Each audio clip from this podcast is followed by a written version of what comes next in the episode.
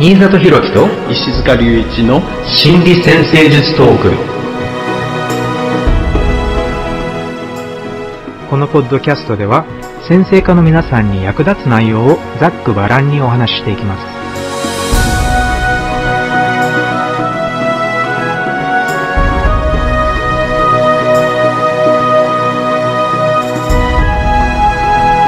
はい、皆さんこんにちは。新里博樹です。こんにちは、石塚隆一です。よろしくお願いします。よろしくお願いします。今回は天体間の対話アスペクトシリーズの第2弾、月へのハードアスペクトというテーマでお送りしていきたいと思います。はい。月というとね、まあ、すごく重要な出生図の象徴なんですが、感情であったり、えー統括的欲求っていう言葉で呼ばれたりするんですけれども、感情というと、まあね、何を感じたいのかってね、どういう感情を、まあ、日々感じて生きていきたいのかっていうようなこととも関わってくると思うんですけれども、まあ、心理先生術では特にね、幼少期の母親関連の問題を示すことがあったりすると言います。で、これは、だから小さい頃の母親が、まあ、月で象徴されているっていう現れ方もあるんだけれども、でも、母親親との関係性が成人後、私たちの内面の母親像、内面にあるそういう母親的なエネルギーの形成に影響してくるっていうのもあります。で、なんでかっていうと、まあ子供の頃は母親に、例えばまあ愛情を与えてもらう、またはまあ食べ物を与えてもらう、またはまあね、体の面倒をいろいろと見てもらうっていうのもあると思うんですけれども、でも大人になってからはそれを自分自身に与えられるようにならなければいけない。なので、月が内面化されていくんですけれども、その母親像の内面化の最初のお手本、最初の見本は、えー幼少期の頃のえー母親との関係っていうのになるので、なので月という象徴が自分自身の感情や欲求を大人になってからどう満たしていくかっていうのにも影響するわけです。そうですね。この感情っていうことは、外のね、環境のいろんな状態に対していろいろ感じる、あの、反応する、周りの環境とつながっていくっていうところがね、重要な要素なのかもしれないですよね。で、母親は、だから、その自分に対していろんな世話をやってくれて、で環境がこう、つながりをこう、作ってくれてる様子、そういう経験っていうふうに考えてもいいですよね。うんうん。で、天体間の対話っていうテーマで考えていくと、月のサインに基づく情緒的な欲求というのが、まあ、あると思うんですけれども、例えば、まあ、獅子座の月だったら、獅子座の月の欲求。特にそれは、ま、あ見てもらいたいとかね、人から、まあ、称賛されたい、尊敬されたい、重要だと思ってもらいたいとかね、そういう感じの欲求がとても強調されて、それを感じたいと思うっていうふうに表現されるかもしれない。えー対照的に、うん、例えば、まあ、月が、例えば、うん、どっちかな。じゃあ、大牛座とかだったらね、大牛座の月だったら逆にもうちょっとそれは、とにかく安定した、心地よい環境を求めている。ね、安全で安定して、それで、どちらかというと、まあ、五感を喜ばせてくれるような、そういう心地よい環境を求めている。って、そういう感じ。だから、落ち着いた、または五感を心地よくしてくれる、そういったことを感じたいっていうのが、例えばじゃあ、大志座の月だったらもっと強調されるかもしれない。っていう感じで、まあ、12サインそれぞれの欲求の特徴っていうのがあると思うんですけれども、じゃあ、天体間の対話としてアスペクトを考えていくときに、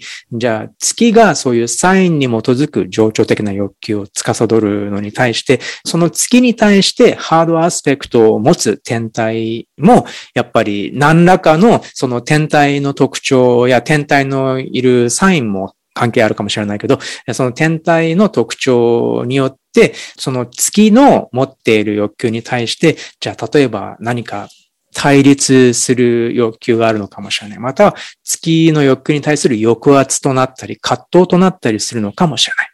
まあ、できれば、その葛藤みたいなものを乗り越えて、えー、両者が、まあ、統合って言うんですけど、協力し合いながら、新たな表現をしていけるようにっていうね、そういうふうに考えていくのも、まあ、こういう天体間の対話っていう見方で、このアスペクトを考えるときに有意義だと思うんですよね。はい。まあ、アスペクトっていうことは、まあ、二つの天体がね、同時に働こうとしているって、まあ、ある意味ね、同時に成立しようとしているっていうことだと思うんですけどね、なかなかそれぞれのテーマが違う方向に向いてるとね、同時に成立させにくいような要素があるかもしれないわけですよね。うん、でも、それを、例えば、いろんな工夫ができると思うんですよね。それはうまく両方をね、こう混ぜ合わせて統合させてっていうところも、まあ統合っていう時にいろんなね、統合の仕方があるかもしれないですけど、混ぜ合わせて表現できるようになるっていうようなところもあるかもしれないし、ある時はこっち、ある時はこっちって言って切り替えながらね、そのうまく切り替えていくやり方を身につけるとか、適機材適所っていうか、場面によって時間によって切り替えたりとかね、そういうような工夫を身につけるっていうこともあるかもしれないし、まあ、そういうような形で、二つの天体のテーマをうまく同時に成り立たせていく工夫を身につけていくプロセスみたいなものをね、考えてみると、この対話の様子っていうのがリアルにね、イメージができていくかもしれないなと思います。はい、そうですね。重要なポイントです。なので、まあ、今回もね、応募していただいた方たちの月のアスペクト、特にハードアスペクトを中心に考えていくんですけれども、聞きながらでも、やっぱり、じゃあ、あこの二つの天体がどういうふうに、じゃあ、お互いに対立してしまうのか、そしてどういうふうにじゃあ統合できるのだろうか、協力し合えるようになれるのだろうかっていうふうにね、まあ、考えながら、ちょっとね、聞いてみてほしいなと思います。はい。はい。では、じゃあ最初の方のご質問です。はい、えー、いつも楽しくポッドキャストを聞かせていただいております。ありがとうございます。私の出生図の配置ですが、えー、水亀座の月、そしてヤギ座の金星がコンジャンクションになっています。なので、まあ、ヤギ座の終わりの金星と水亀座の初めのところの月がコンジャンクションになっております。そして、その月と金星に対して天王星が天秤座から90度を形成しています。なので、天王星から金星と月へのスクエアということですね。さらに金星と月は IC にコンジャンクションしています。IC は出生図の4ハウスカスプ、一番下の部分ですね。はい。という配置になっております。ご相談の内容が2つあります。まず1つは、人から私という人を誤解されて、それを説明しても変えられないまま、結局私が我慢することになる。つまり相手の偏見のメガネで見られて、それを正しいとされて、私の意見や見方は無視されてしまうっていうことがあります。基本相手がどう受け取ろうと自由だとは思うのですが、そういう相手が母親だったり指導者だったりすることがよくあります。そうすると誤解を受けたまま指導を受けるので、私は非常に苦痛を感じます。現在はインナーチャイルドの気持ちに寄り添っている最中ですが、改善できていません。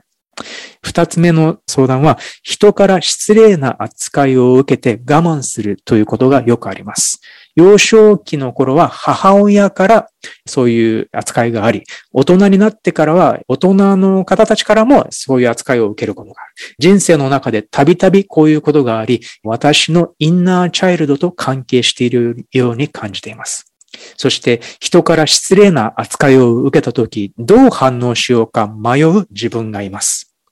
我慢するのが良いのか、怒った方が良いのか、手紙で気持ちを表現して渡すのが良いのか、反面教師と思うようにするのが良いのか、私も過去に人に失礼なことはたくさんしてきただろうから、お互い様と思うか、などなど迷います。ストレートに怒りを表現できたら楽かなとは思うのですが、他人にそうするわけにはいきません。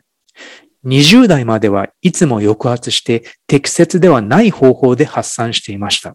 30代で抑圧は良くないと知り、表現の仕方をセラピーを通じて学びました。ただ、今でもこのような時、表面的にはそんなに気にしていない感覚があっても、私の小学生の子供の些細な行動に反応しやすくなり、小学生の息子にひどく当たってしまうことがあります。だから、やはり気にしてないわけではないんだなと分かっているのですが、それでも息子に当たりやすくなるので困っています。参考までに私の幼少期について書きます。幼少期、私は母は鬼だと思っていました。非常に厳しく、そしてその時はそれが当たり前なのだと思っていて、7歳頃までは成績の良い大人が扱いやすい良い子でした。その後、自分の中で違和感を感じてはいたのですが、それが何かはわかりませんでした。今思うと小さい頃から優しい女性にもっと甘えたかったんだと思います。優しい祖母はいましたが、離れて住んでいるので、たまにしか会わず甘えることはできませんでした。また、私が0歳9ヶ月の時、母の勝手な事情で、前日まで母乳だけだったのに、いきなり実家から遠い場所の祖母へ3ヶ月預けられたことがありました。記憶はありませんが、そのインナーチャイルドのケアも30代後半からしてきました。今までは自分のために自分のインナーチャイルドをセラピーすることに関心を向けてきましたが、最近はセラピーを提供することを始めようとしています。また余談ですが、息子を子育て中に日本の伝統的なわらべ歌に出会いました。初めて聴く曲ばかりですが、とても懐かしく感じ大好きになりました。息子が生まれる直前にインナーチャイルドセラピーの勉強になると思い、保育士の資格を取っていました。今は息子も大きくなったので、最近単発で保育士の仕事を始め、そこでわらべ歌を提供できることをとても嬉しく感じています。長文になり申し訳ありませんが、どうぞご指導のほどよろしくお願いいたします。はい。水亀の月っていうことなんですが、いろいろなね、あの、水亀っていうと、やっぱり地獄の公の領域のね、えー、サインだから、いろんな人々の事情、状況とかね、そういうことを理解を深めていくとね、自分のことだけでなく、そういうようなところを理解を深めていくことによって、自分自身の理解もね、改めて深まっていくっていうところもあるかもしれないんですが、ご質問のね、ポイント、誤解を受けたり、あるいは失礼な扱いをされてしまう。でも、それに対して、まあ、なかなかそれを正すことができずに、そのままになってしまいやすいっていうことがお悩みのポイントのようですが、一つね、その、今、インナーチャイルドを癒していくっていうのはとっても良い視点かもしれないですよね。この水亀の月に、金星と天皇星がスクエアになっているっていうところがね、まあ一つ目立つポイントとしてあります。特にこの天皇星の影響っていうのは、おそらくいろいろな予期しないような状況の変化とか、そういうのに関わってっていくようなテーマが考えられるかもしれないですよね。そうすると、特に幼少期には安心感、安全の感覚をじっくり味わいたいときに、そういう変化を経験すると、なかなか安心感っていうところがまあ、味わいにくくなってしまうようなね、ところもあるかもしれないんですけど、この天皇制のテーマ、これはいろいろな状況に対して、その時その時の状況に対してしっかりこう反応していく力をつけていくっていうところを考えてみるといいかもしれないんですが、だからまあそういう力っていうのかな。それがある意味訓練されてついてきているのかもしれないですよね。だから、その周りのいろんな状況に反応して理解して合わせていく、そういうような力はとってもついているかもしれないなと思うんですが、でも反面、それによって、自分自身の、まあ、安心感、安全の感覚とか、リラックスをするっていうところが、なかなかできにくい側面もあるかもしれないんですよね。だから、これは長い人生の中でそれぞれの自分で身につけた力っていうのは役に立ちやすい場面とかそういうのをこう見分けてね、うまく動かしていくといいかもしれないんですが、じゃあ、その安心感、安全の感覚をじっくり感じるっていうところの重要性っていうのも意識的に重要視しながら自分でそういう部分を育てていく。そういう努力っていうのもこう必要かもしれないですよね。で、お話の中でね、インナーチャイルドセラピーを進めているっていうことなので、まあそういう努力をご自身でも気づいてされているっていうことなので、とってもそれが効果があるんではないかなと思うんです。それで、おそらくこのホロスコープは全体的に西側の半球、北側の半球が強調されているんじゃないかなと思うんですが、そうすると、ある意味、東側の半球のテーマ、その自分自身を後回しにしやすい、そういう行動パターンが、特に幼少期の環境の中で無自覚に強調されて定着していきやすい特徴があるんではないかなと思うんですよね。だから逆にこう大人になってね、意識して成長していくときに、ちっちゃい頃よりも、もう今いろいろまあちっちゃい頃は、だから、ある意味、自分より周りを優先させる力を先にこう身につけた。ていうふうに考えてみて、まあその力は必要な場面で利用しながらも、今度は大人になってからね、え、自分自身をしっかり尊重して、それでいろんな安心できる状況、それをこう確立していっていいんだっていうところをちゃんと分かっていく。まあそういうような人生の成長のプロセスを、特徴を自分が持ってるんだっていうふうに理解をしてもいいかもしれないですね。それで自分自身をこう尊重するっていうところを改めて学んでいってみるといいんではないかな。そんな風に感じました。はい。この、まあ、水亀座、そして天皇星の強調があると思うんですが、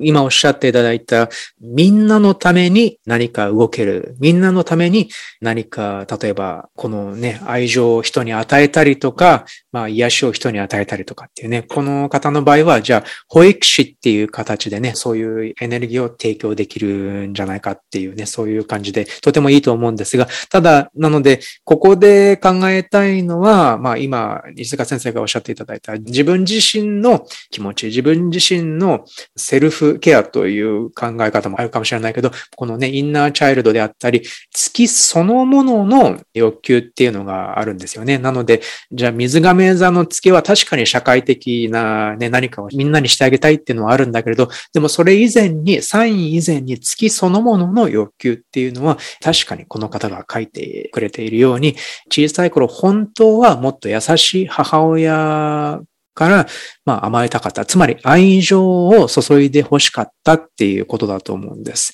それはね、安心できる環境で、これは子供なら誰でも求めることだと思うんですけれども、まず安心できる環境で愛情、そしてまあしっかりね、いろいろな部分で心身ともに面倒を見てもらうっていうね、そういう愛情を与えてもらう経験っていうのが、この月にとっては必須な欲求であり、だからこそそれが満たされなかった時に、こういうインナーチャイルドセラピーっていうのがすごく有効なんですよね。で、じゃあ、天体観の会話っていうふうに考えていくときに、肩やこの月そのものの欲求っていうのがあるんですが、それと、じゃあ90度の関係で天皇性がある。天皇星っていうのは個人天体とは全然違う、とても遠いところのね、天体のエネルギーなので、どっちかっていうと、だから、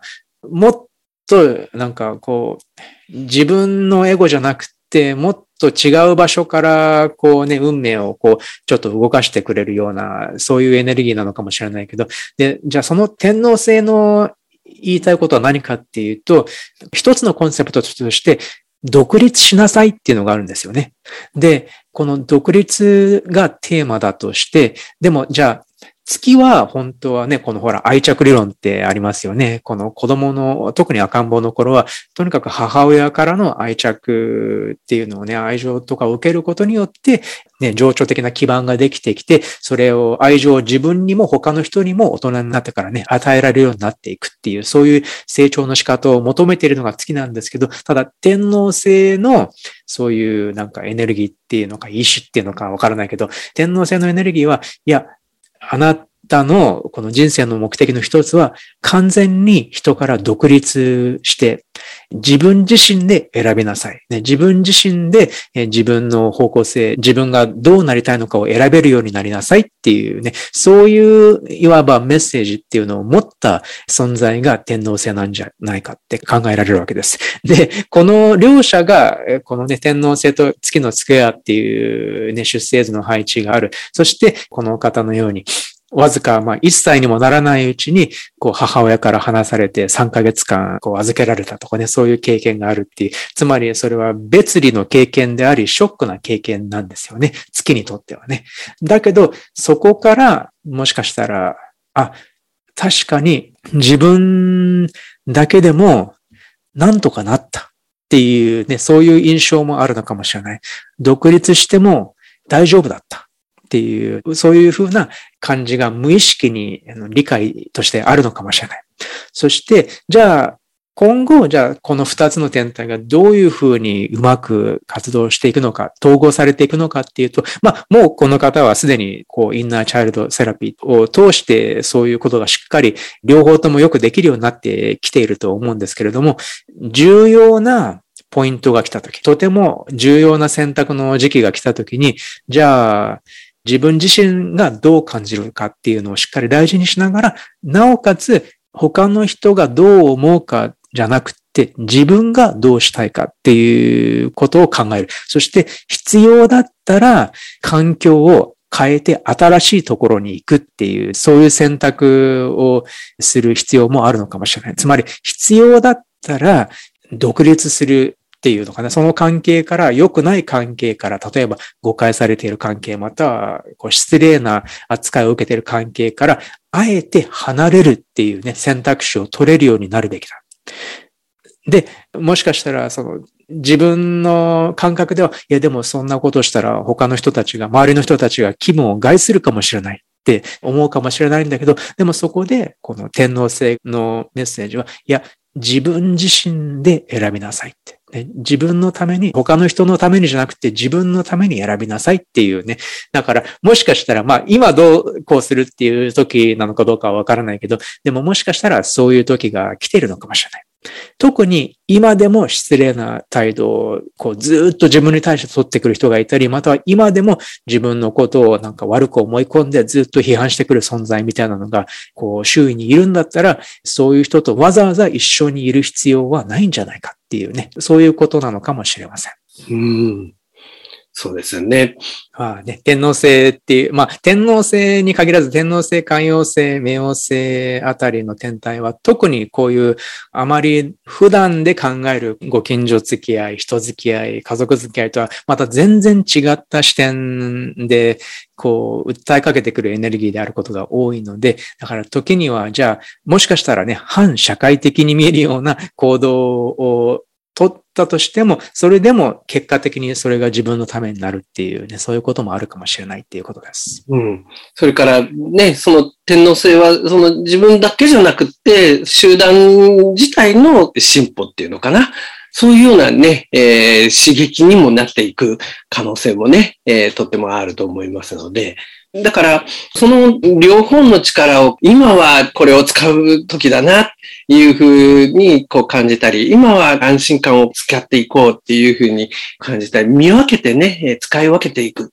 力をつけるっていうところも重要なね、えー、ポイントかもしれないですよね。そうですね。もしかしたら、だけど、あえてじゃあ失礼な行動をしっかり失礼だっていうふうに言うことができたら、そのグループ全体に変化が訪れるかもしれないしね。うん。うん、ですよね。だからそういう社会的な影響っていうのも、なんかね、勇気を持って一歩を踏み出したときに、まあ自分のためなんだけれども、もしかしたらグループ全体のためにも、最終的には、結果的にはそうなるのかもしれない。はい。はい。まあ、そんな感じです。えっ、ー、と、じゃあ、二人目の方のご質問、ご相談についてお話していきます。二人目の方の天体配置です。11ハウスに水亀座で月と土星のコンジャンクションがあります。水亀座11ハウス、月と土星のコンジャンクション。それに対して8ハウスからサソリ座の海洋星が90度を形成しています。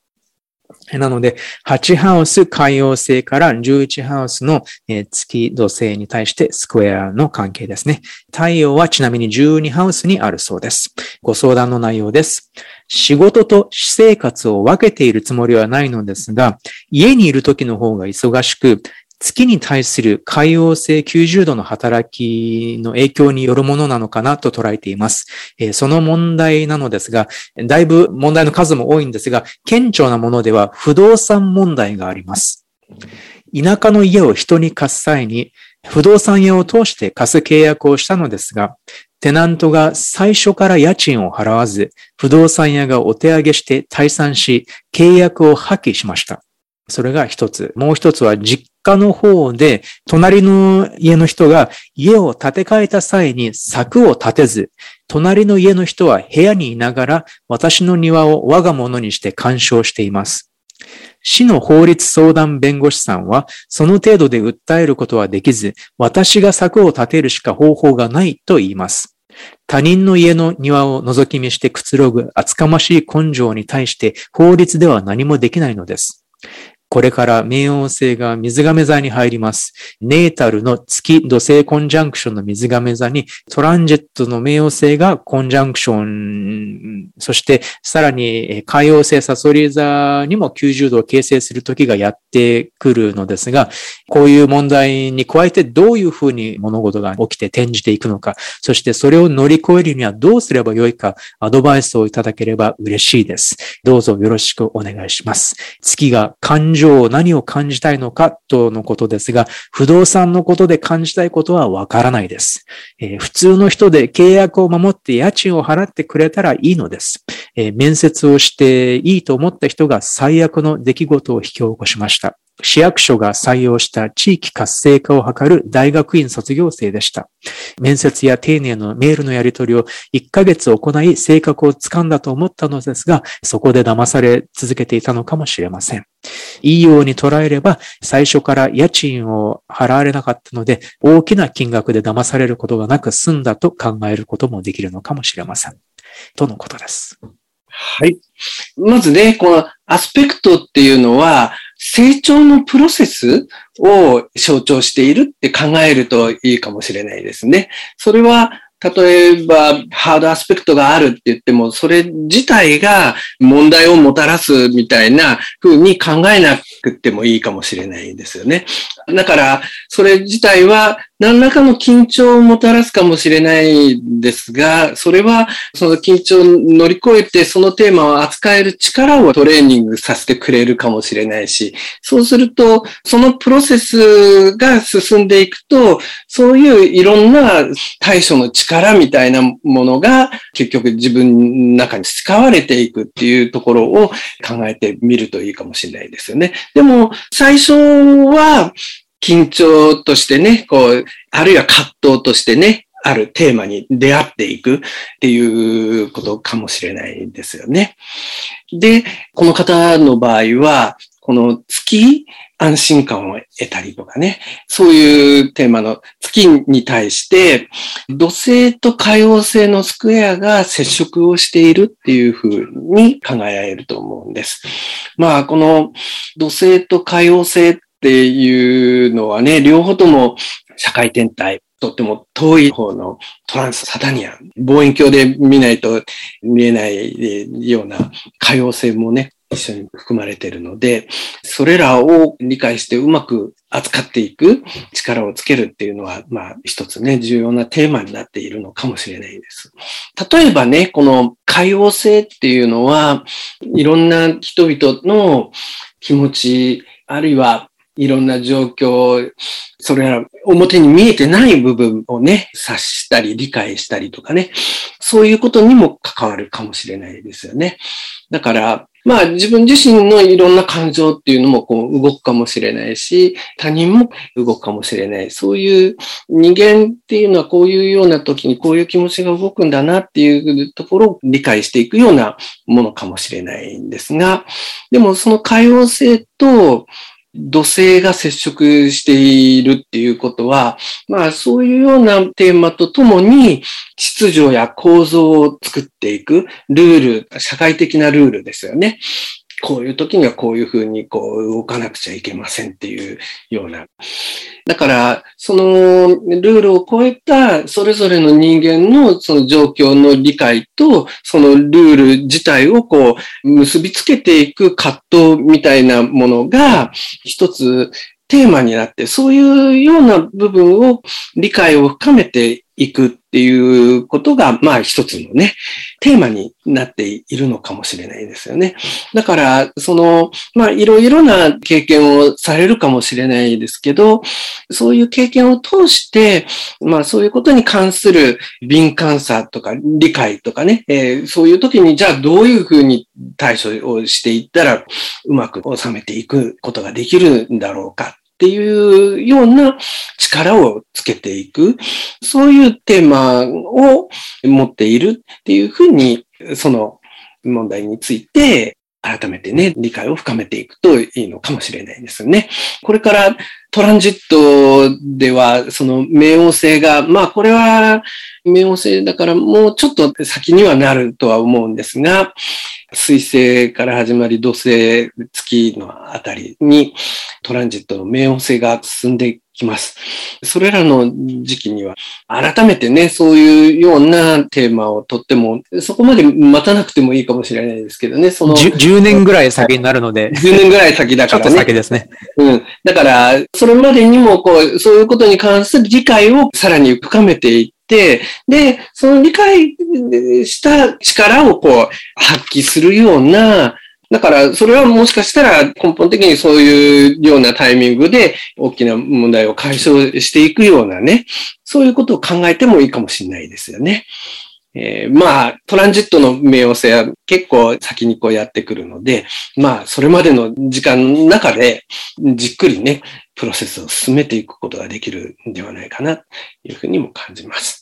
このね、まあ、土星から月のコンジャンクションっていうのが、この月も水亀座なんですね、やっぱり。うんうん、まあ、可能性としては、じゃあ、社会的に重要な貢献ができるっていうね、これは多分お仕事とかの方でなんでしょうけれども、だから、そういう潜在的な能力としては大きなものを持っていらっしゃると思うんです。ただ、情緒的にはね、月そのものの、えー、先ほど申し上げた情緒的な基本的な欲求に関して言えば結構なプレッシャーなんですよね。どっちかっていうと、自分が望む、まあ、安心とか安定よりも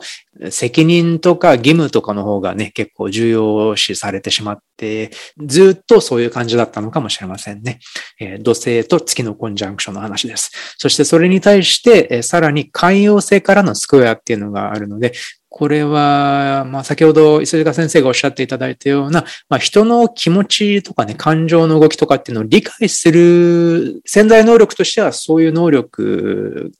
に非常に長けているっていうね、そういう潜在の、潜在的な可能性として存在するんですけれども、同時に、やはりそれは敏感さ情緒的な繊細さや敏感さっていうのも表しています。で、特にこの場合は、じゃあ、プレッシャーと同時に自分の境界線が犯されたっていうことですよね。このご相談の内容は二つとも被害を受けている、被害者であるっていう感覚が非常に強いと思うんですね。なので、これは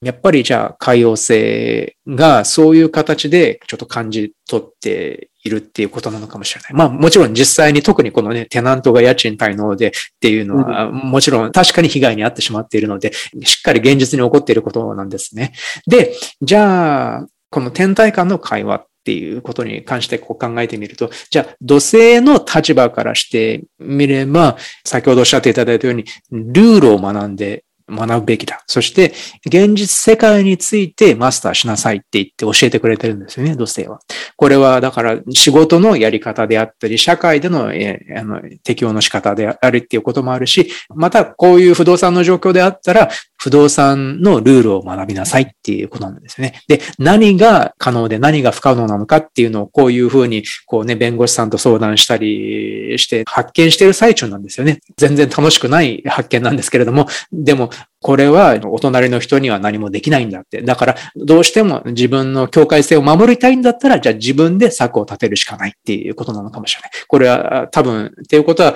お隣の人が改装する前は、多分、じゃあご自分の家にもじゃあ柵が立ってなかったのかもしれないね。なので、じゃあ土星っていうのを境界線を守る天体として考えるんだったら、じゃあ自分がこう安心できるためにはじゃあ柵を立てるっていう、そういう選択肢もあるわけです。そうすれば、いつまでも犠牲にならなくて済むかもしれないっていうことですよね。うん、まあ、そうしろって言ってるわけじゃなくて、まあそういう選択肢も存在するっていうことですよね。で、じゃあ、どういうふうに上手にこの土星、海王星、月っていうのを統合していくのかっていうお話なんですけれども、おそらく、まあ、今回お話ししているのは全部ね、やっぱルールであったり、ルールを破られた、ね、他の人にルールを破られたっていう、そういうことなので、まあ、いわゆる現実問題に対してすごく焦点が当たっているんですけど、多分、心理的にはもうちょっと奥に何かね、昔、やっぱりえ自分の境界線が侵された経験っていうのが存在してるんじゃないかと思うんですね。で、もしかしたらそれはずっとちっちゃい頃から、まあ、ご両親との関係において、もしかしたらそういうプレッシャーを受けたり、または自分の尊厳が侵された、または自分のプライバシーが侵されたとかね、なんかそういうような経験っていうのがいくつもいくつもあったのかもしれない。そして自分の安心できる環境がこう侵害された、犯されたっていうような、そういう印象がかなり強く残っているのかもしれない。そしてこういう今回の不動産の出来事みたいな、もう被害者であるっていうパターンがこう繰り返されるっていうことは、無意識にそういう昔のパターンっていうのが繰り返されてしまっている可能性もあるわけです。この場合は、この寛容性の境界線を犯されるっていうような、境界線がぼやけてしまうっていうようなね、そういう現れ方があまり良くない現れ方をしてしまっているっていうことなのかもしれないので、こういう場合って、もしかしたら、そのずっと昔の一番最初の境界線を犯された経験っていうのは何だったのかっていうことをちょっと考えてみると、新たな発見があるのかもしれないと思います。で、その結果、もしね、まだそこで抱えている怒りとかね、まだ表現できていない怒りとかがあるんだったら、その怒りをちょっと自分がその怒りと向き合って、その怒りの感情を受け入れていくっていう、その今起こっていることへの怒りっていうのはもちろんあると思うんだけど、そればっかりに焦点を当て続けると、いつまで経ってもその一番最初に原因として、基盤として存在している昔自分が被害者であった経験っていうのがいつまでも解消されないまま表面的な問題だけがこういろいろな場所でね、現実問題として繰り返されていく危険性があるので、なのでこれは心理的な見方なんですが、多分過去にそういう似たような経験があると思うので、その経験が何だったのか、そしてその時本当にどう、どれほどの怒りを感じたのかっていうことについて、ちょっとね、日記スタイルでもいいから、とにかく自分の思ったことをずっと書くっていう習慣をつけるとかね、そういうふうな感じでちょっと向き合ってみるといいんじゃないかなと思います。うん、特にね、この火星が逆行しているので、この人のホロスコープでね。うん、なので、多分、だからちょっと表現しきれていない怒りみたいなのがあるのかなという印象も受けました。はい。まあ、ホロスコープではね、そういう自分の感情の動きの癖みたいなところを整理するのにとってもいいですよね。特にね、ちっちゃい頃に自分でもこう、無自覚になってる感情の敏感さみたいなのができてるかもしれないですよね。うん、はい。はい、という感じです。では、次の方のご質問です。天体配置は、アセンダントの上にサソリ座の月が乗っています。なので、サソリ座の月とアセンダントですね。そして、それに対して7ハウスから土星がオポジションを形成しています。7ハウスの土星から1ハウスアセンダント上の月、サソリ座の月へのオポジションです。えー、ご相談内容です。若い頃に比べるとだいぶ良くなったのですが、パニック障害の症状があります。また、緊張、不安、心配が強いです。何か行動しよう、新しいことにチャレンジしようと思っても、これらのことが足かせになってしまい、なかなか行動に移せません。小さい頃から父親の言葉の暴力を受けて育ち、歯を食いしばって耐えてきました。この感情の抑制がパニック障害などと関連しているのではないかと思っています。一生付き合っていかなければならないものと覚悟していますが、もし少しでも何か対策があればご教示いただけると幸いです。よろしくお願いいたします。はい。えー、このパニック障害の症状があるっていうことで、これはね、ちょっと難しい状況のようですが、ホロスコープから考えると、これは、まあ、アセンダント上の月と7ハウスの土星のオポジション、この配置にもとっても関係すると思うんですよね。この配置について理解を深めながら考えを深めていきたいと思うんですが、このサソリの月っていうことで、まあ、サソリの月の場合は、安心感を得る際に、おそらくね、相手や周囲との感情、あるいは動機の共有とかね、あるいは見えない部分の要素をこう、しっかり把握したりね、それをコントロールできてるっていう感覚をね、こう、得たり、えー、そういうことが重要になるかもしれないですよね。で、それが土星と触れているっていうことで、まあそういうような月が働くときに同時に土星も働いてくるんだけど、土星はまあ集団、それはまあ家族もそうだし、より大きな社会とかね、文化もそうかもしれないんですが、この場合、まあ、ちっちゃい頃からのね、状況の中で、父親との関係の中で形成されてきてる部分もあると思うんですが、その集団との間の構造や秩序の共有っていうところが重要になってくるわけですよね。それはもしかしたら厳しい方向づけっていうことが幼少期の経験の中ではね、えー、あったのかもしれないんですが、この月と土星のポイントとしては、周りの人々としっかり秩序、生活のパターンを確立したりとかね、そういうのを共有しているっていう感覚を得るっていうことが重要なのかもしれないんですよね。だけど、幼少期にそれを望ましくないパターンを形成した場合は、もしかしたらその感覚から一度抜け出て、新しい、よりしっかり安心できるような秩序、ルールを改めて確認しながら周りのね、こう人々と共有して、共有できているんだっていうところを確認していく、そういうプロセスっていうのも重要になるのかもしれないですよね。だから、まあ、ここでは、まあ、一つね、感情としてはいろんなことでね、こう動いてしまうかもしれないんですが、でも一方でね、意識的に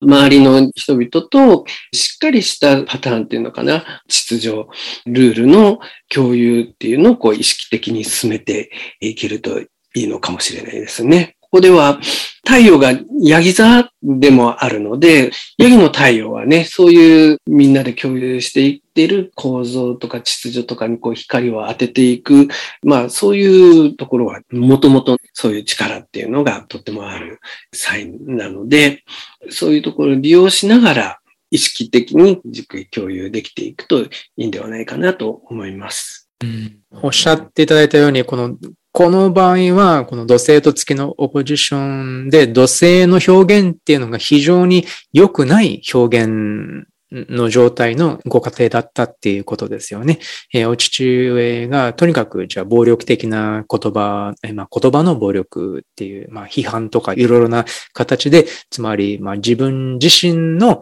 アイデンティティっていうのかな？自己像が貶められてきたっていうことでしょうね。やっぱりこれ月とアセンダント両方に土星からのプレッシャーがかかっているっていうことだと思うので、えー、なので、じゃあ、ここからのテーマは、この場合は統合以前にこの土星の良くない表現っていうのがね、かなり抑圧を生じさせている。つまり、月自身の欲求が満たされなかったっていうのはもちろんなんですけれども、ただ、それを先ほどのちょっと一番最初の方のね、インナーチャイルドセラピーのお話とかもありましたけれども、やっぱりもしかしたらそういうふうに自分が何を感じているのかっていうのをしっかり、こう、これから感情を感じる許可っていうのを自分に与えてあげるっていう必要があるのかもしれない。パニック障害っていうのもやっぱりね、いろいろな感情が、本当はいろいろな感情を感じているんだけど、それをこう抑圧しようとしてしきれない時にパニック障害が起こるのかもしれない。なので、土星がこう月に蓋をしてしまっているっていう状態なんだとするんだったら、じゃあ今はそのね、お父さんの影響下にはあまりないと思うので、じゃあ大人の個人として、じゃあ自分が自分の中にこう踏み、一歩踏み込んでいって、じゃあ何を感じていたのってね、今何を感じているの？あの時は何を感じていたのっていうふうに、それでそこから、じゃあ、怒りの感情だったり、悲しさだったり、まあ、裏切りだったりとかね、いろいろ本当にたくさんの感情が水面下で強い感情があると思うんですけれども、それを一つ一つこう掘り出していかなければいけないのかもしれな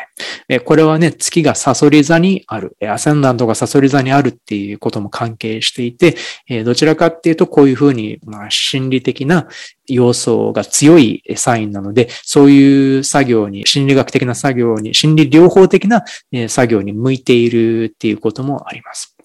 ただ、そこから、もしかしたらね、この土星の表現を変えていかなければいけないって考えるときに、もしかしたらじゃ信頼できる、なんかこう、権威を持った人っていうのが必要になるのかもしれない。もしすごくラッキーだったら、そういうなんかカウンセラーみたいな人がいて、そういう人に出会えたら、これは男女問わずなんですけれども、そういう人にちょっと目上の人とか権威のある人に出会えて、そういう人となんかカウンセリングみたいなものとかを受けられるんだったら、えその時に、じゃあその感情を自分の感情を話して、それをその人に受け止めてもらう。そういうふうな感じで、新たな形でこの土星の権威っていう形をポジティブな形で経験することで、少しずつ少しずつこの土星の表現が、あ、そういうふうになんか自分を押さえつけるだけじゃなくてもいいんだっていうのがね、だんだんだんだん実感できてくるようになるのかなとも思います。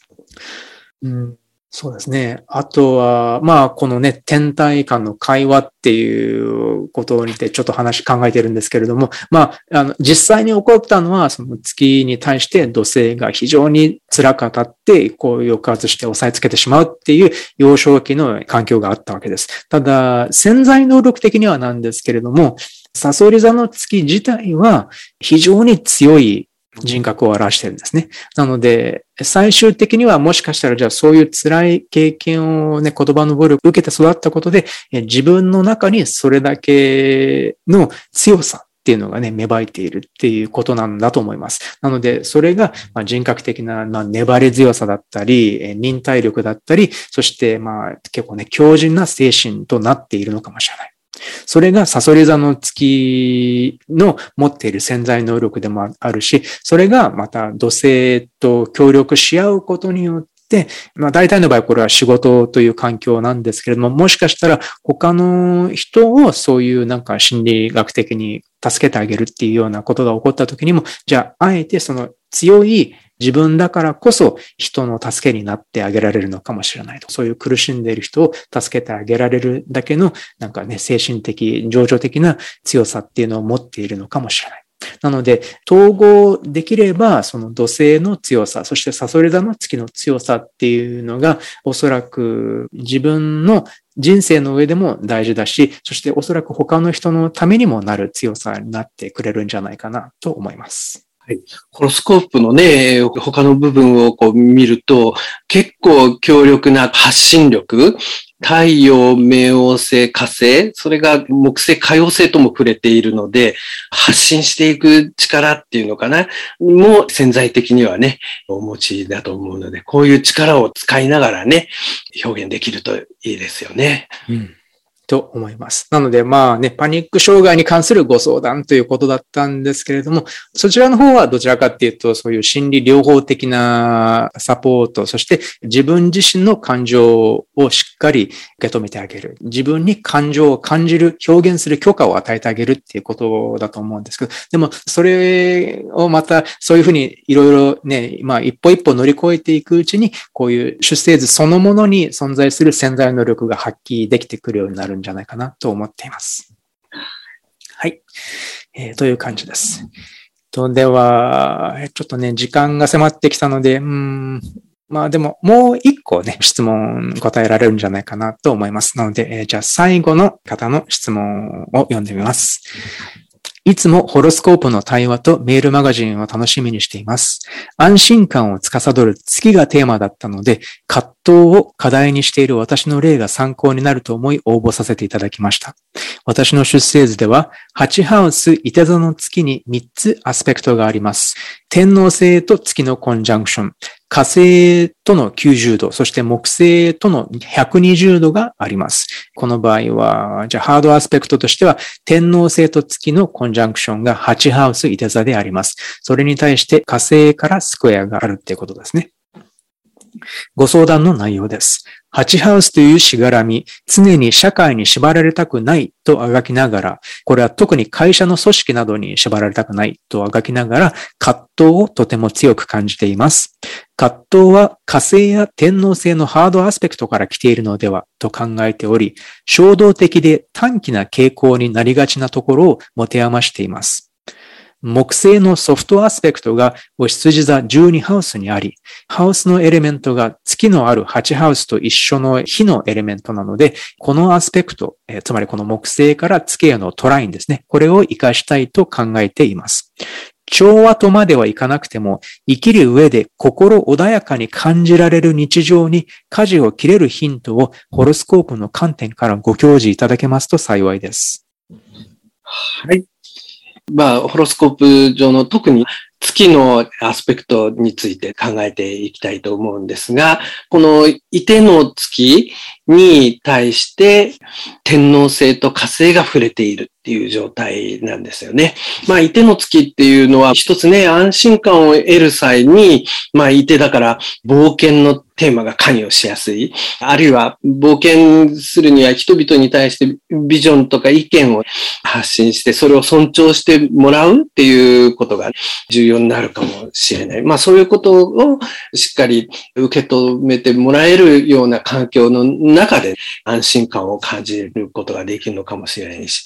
あるいはそういうテーマを一緒に持ってる中でどういうふうに安心感を感じていったらいいのかっていうところが一つ人生の中でのテーマになるのかもしれないですね。えー、さらにそこに火星と天皇星の組み合わせ。まあこれは一つ衝動的な行動とか、あるいは予測に反するような状況に対応していく行動とか主張とかね、そういうようなテーマも考えられるわけなんですが、それらが関わっているっていうことですよね。だから、ある意味、これは、どんどん変化していく、その時、その時の状況に対して、いろいろ関われる行動力を培っていくテーマみたいなものが考えられると思うので、だから、いろいろな発想を行動に移していく力みたいなのがね、とっても形成されてきているんではないかな、というふうに思います。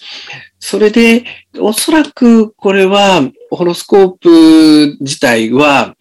西半球に結構偏ってるんではないかなと思うんですが、ということは、そういう力を形成していく、特に幼少期には、全般的に何らかの形で自分自身を後回しにしながら目の前の状況に対応するみたいな力がついていきやすかったのかな。そんな風に考えられるんですよね。もしかしたらいろいろせかされて慌てて対処しながらいろんな行動を身につけていく、そういうようなパターンが推測できるかもしれないんですが、そうすると、その中でね、いろんな状況に対して素早く反応する力っていうのは身についてきたかもしれないけど、その中にどっかで無自覚に自分を置き去りにしてしまう特徴みたいなのも一緒に入ってしまっているかもしれない。っていうことですね。だから、まあ、このいろんな状況に素早く反応できる力自体はとっても素晴らしいことなんですが、ここで改めてある程度成長して、いろんな状況が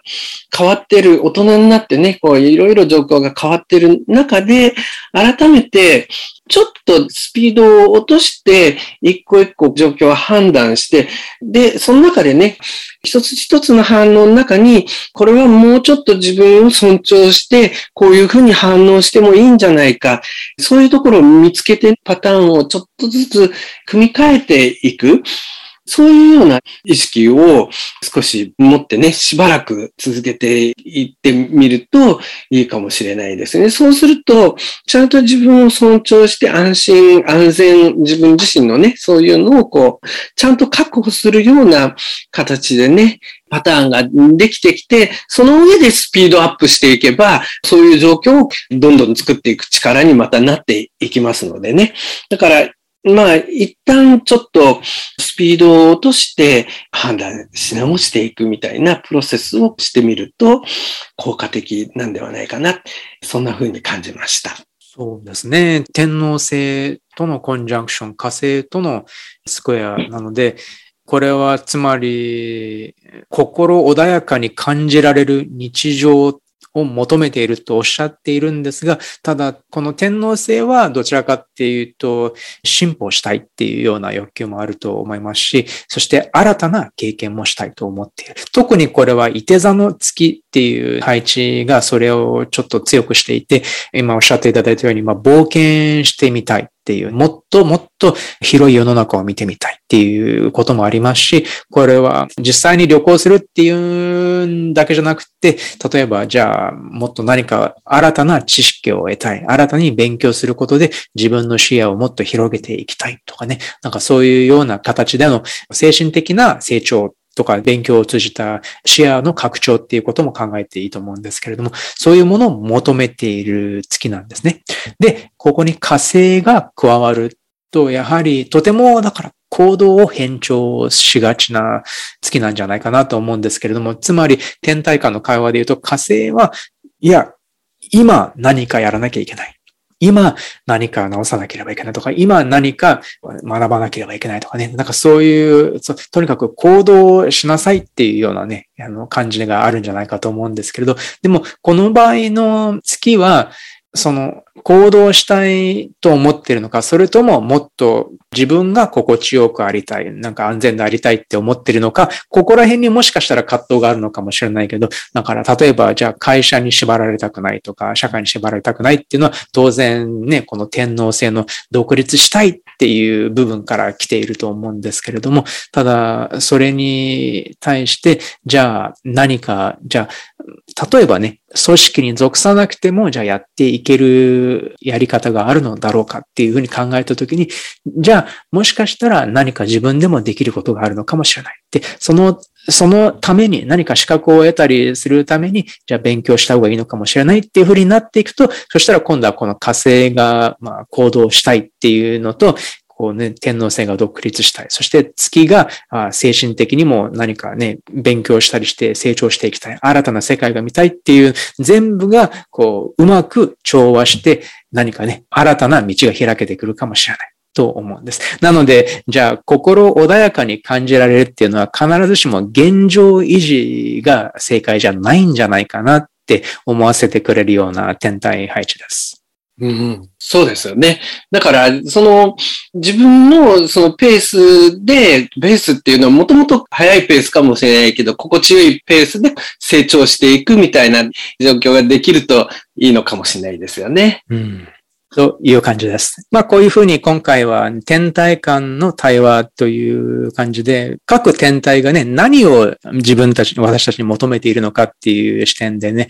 考えてみました。皆さん個人の月そのものの、まあ、欲求、愛情とか安全とか安心に対する欲求、それに対してさらに月のサインが示す欲求、何を感じたいのかっていう欲求、そしてそれに対してさらにアスペクトを取ってくる天体たちのメッセージであったり、欲求であったりするっていうのがあるのでね、こういうふうに考えてみると、もしかしたら新たな視点が生まれてくるかもしれませんね。今回はね、こういう感じです。今回もたくさんのご応募、ご質問いただきありがとうございました。またね、次回は水星でお送りしていきますので、またお聞きくださるととても嬉しいです。です。今回も皆さん最後まで聞いてくださってありがとうございました。どうもありがとうございました。